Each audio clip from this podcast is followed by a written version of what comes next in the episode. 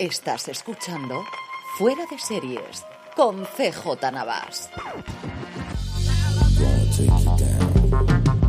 Bienvenidos a Streaming, el programa diario de Fuera de Series en el que un servidor, CJ Navas, te trae las principales noticias, trailers, estrenos y muchas cosas más del mundo de las series de televisión. Edición del miércoles 14 de septiembre de 2022 y lo prometido es deuda. Vamos a repasar todo lo que es dio de sí la edición número 74. El año que viene tenemos número redondo de los premios Emmy que se repartieron en la pasada madrugada del lunes a martes aquí en España en Los Ángeles. 25 estatuillas se dieron en la gala principal, muchísimas más en la semana anterior en la gala de los premios técnicos, y llegaban a este momento empatadas en número de premios tanto HBO como Netflix. Bueno, pues ese empate duró bastante poco y al final de la noche HBO se llevaba prácticamente la mitad, 12 de los 25 los ganó la plataforma de Warner Bros. Discovery, seguida de Apple TV Plus con el Juggernaut de Ted Lasso, que consiguió cuatro estatuillas, y a partir de ahí Hulu, Netflix y ABC con tres. Sí, sí, ABC, la cadena lineal, la cadena de toda la vida,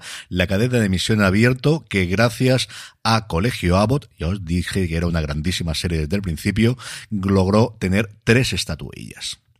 En cuanto a la gala sí, pues por un lado, el aburrimiento habitual cuando ya llevas dos horas y media tiene pinta de que van a dar el premio que tú ya sabes y realmente ocurre al final. Algunas buenas decisiones, como por ejemplo, yo lo comenté el otro día, el hecho de que algunos de los agradecimientos apareciesen en texto y dejasen mucha más libertad a la hora de recoger los premios para los discursos, y hubo alguno de ellos, especialmente el de Sheryl Ree Ruff, una mujer que lleva toda la vida trabajando en la actuación y que ahora le ha llegado el estrellato gracias a Academia Abbott, que yo creo que fue desde luego memorable y luego otras decisiones francamente discutibles,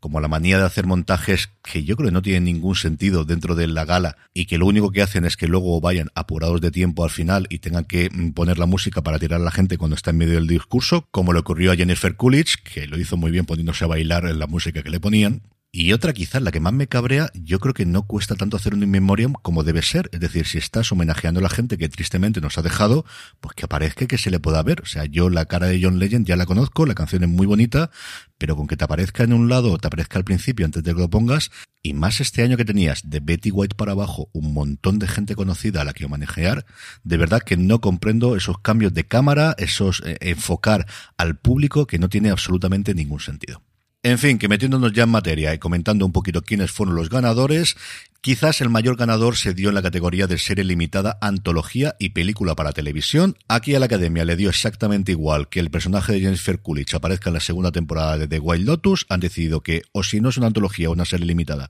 lo mismo nos da, que nos ha gustado mucho y ganó todo lo que podía ganar, porque una de las decisiones curiosas de la serie fue no presentar a ninguna actriz ni ningún actor en la categoría de principal y esas fueron las únicas que no ganaron. En todas las demás barrieron mejor le limitado a antología, mejor actor de reparto para Murray Bartlett, que era el que más cantado yo creo estaba de todos, y luego mejor actriz de reparto para Jennifer Coolidge, como comentábamos previamente, en una categoría curiosísima porque había siete nominadas, cinco de The White Lotus y dos de Dopsic. Así que Coolidge ganó a sus cuatro compañeras de reparto, Connie Britton, Alexandra Daddario, Sidney Sweeney, que se fue de vacío, ni este ni el otro que tenía como secundaria en drama lo ganó, y Mare Winningham.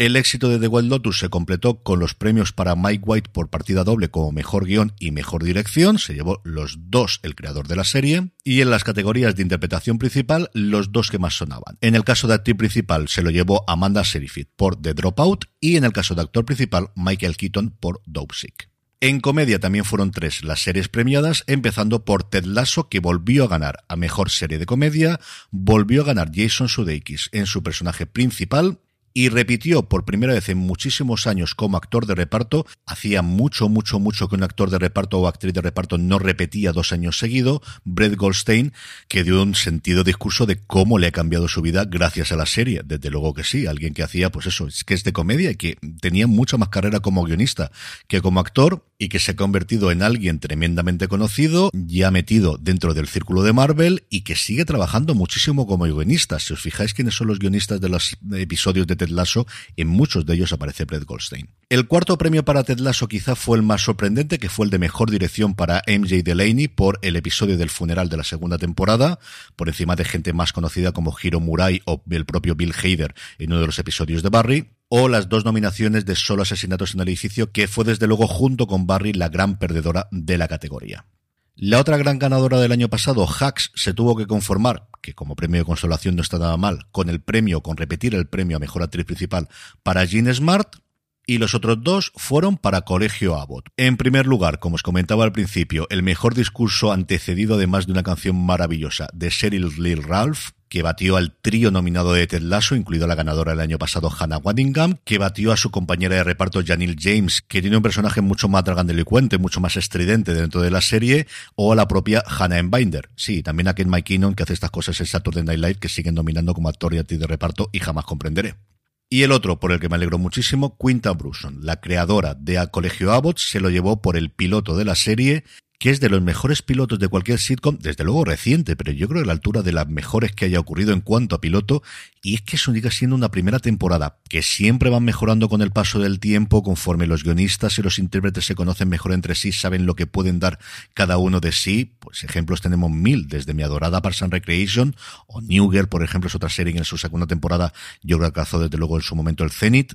pues Colegio Avo desde luego lo ha tenido desde la primera temporada. Venció a dos guiones de Barry, a otros dos de Lo que hacemos en las sombras, que también se fue de vacío, a uno de Hacks y luego al que yo creo que era su gran competidor, el de Solo asesinatos en el edificio, por el hecho de estar Steve Martin firmando el guion. Y en drama, curiosamente, es donde más reparto hemos tenido. Hasta cuatro series distintas lograron llevarse al menos un trofeo, empezando por Succession, que repitió por tercer año, no consecutivo porque el año pasado no pudo estar nominada, y fue el hueco que Netflix encontró para por fin ganarlo gracias a The Crown, Ahora sí volvía a estar nominada a Succession y tercer premio para otras tantas temporadas.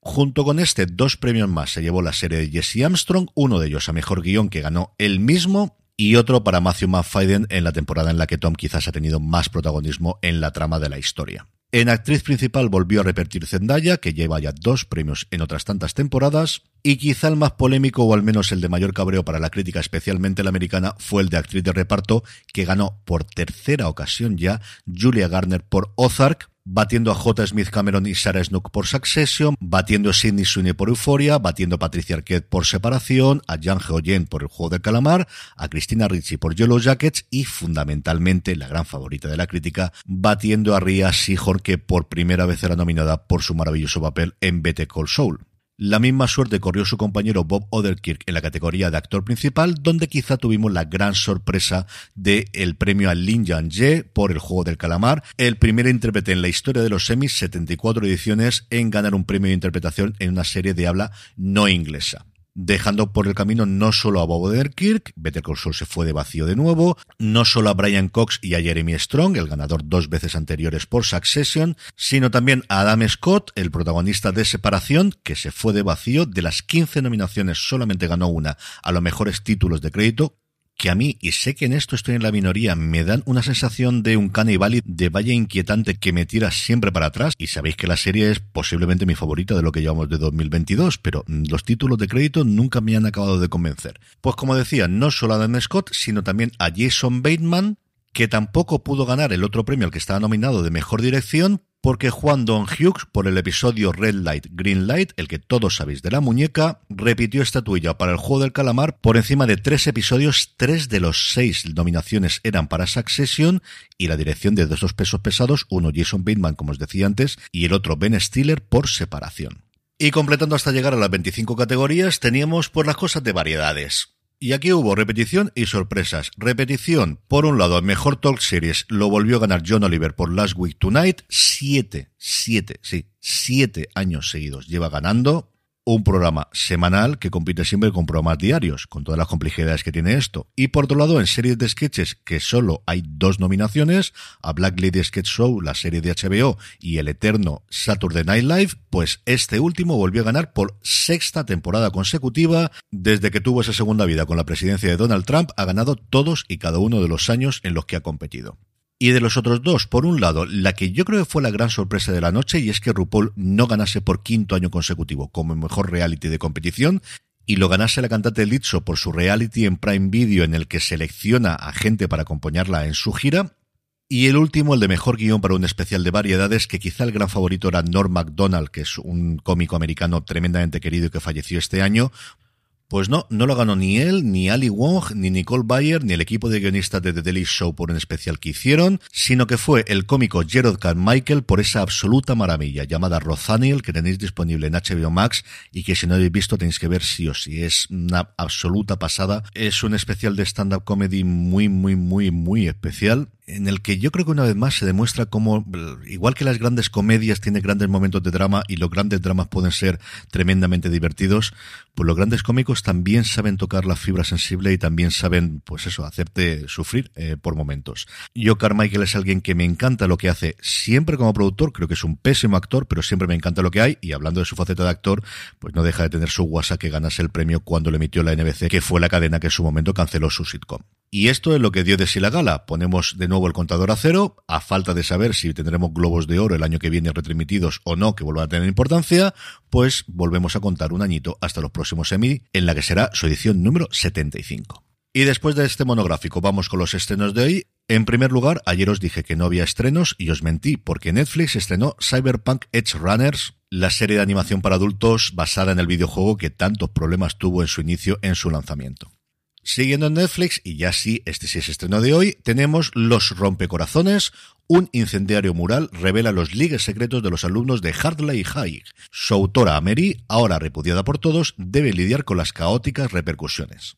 HBO Max estrena la segunda temporada de su serie animada Bird Girl, y XN White nos trae una serie canadiense de la temporada pasada llamada Family Law o Casos de Familia que sigue a la abogada Abigail Bianchi que lucha por recuperarse de su trastorno por consumo de alcohol y recomponer su carrera junto a su familia tras tocar fondo. El gran atractivo es volver a ver en la pantalla a Victor Garber, de Alias y otras muchísimas cosas más, y Jewel Stacy de Firefly y Stargate Atlantis. Esto último lo digo fundamentalmente por mi padre, que es un gran fan de la saga. Y terminamos como siempre con la buena noticia del día y es que por fin tenemos la fecha de estreno en España de Evil, Evil o como lo queréis pronunciar cada uno de vosotros porque yo cada vez lo digo de una forma distinta. La serie de los King llegará a Sci-Fi el próximo 20 de octubre. Volveremos a ver a Ben, volveremos a ver a David, volveremos a ver a Kristen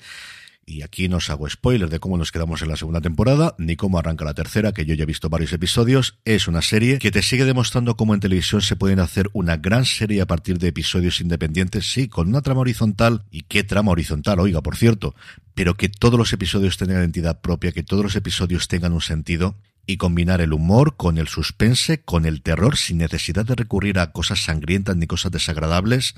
el erotismo, por qué no decirlo, la religiosidad, es todo un popurrí de cosas maravillosas de este matrimonio que desde The Good Wife para acá sigue haciendo semana tras semana alguna de mis series favoritas de televisión. Con esto terminamos por hoy, volvemos mañana como siempre, gracias por escucharme. Y recordad, tened muchísimo cuidado y fuera.